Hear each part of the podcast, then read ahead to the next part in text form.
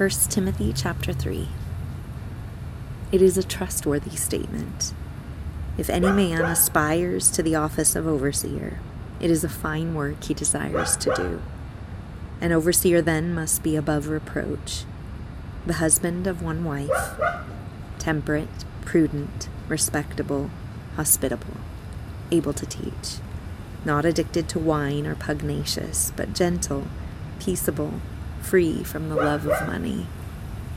He must be one who manages his own household well, keeping his children under control with all dignity. But if a man does not know how to manage his own household, how will he take care of the church of God? And not a new convert, so that he will not become conceited and fall into the condemnation incurred by the devil. And he must have a good reputation with those outside the church so that he will not fall into reproach and the snare of the devil. Deacons likewise must be men of dignity, not double tongued or addicted to much wine or fond of sordid gain, but holding to the mystery of the faith with a clear conscience. These men must also first be tested. Then let them serve as deacons, if they are beyond reproach.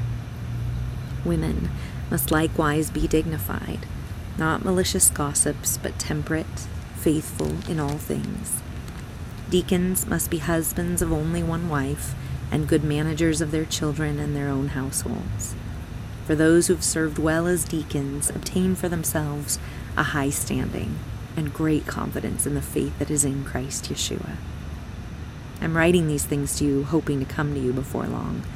But in case I'm delayed, I write so that you will know how one ought to conduct himself in the household of God, which is the church of the living God, the pillar and support of the truth.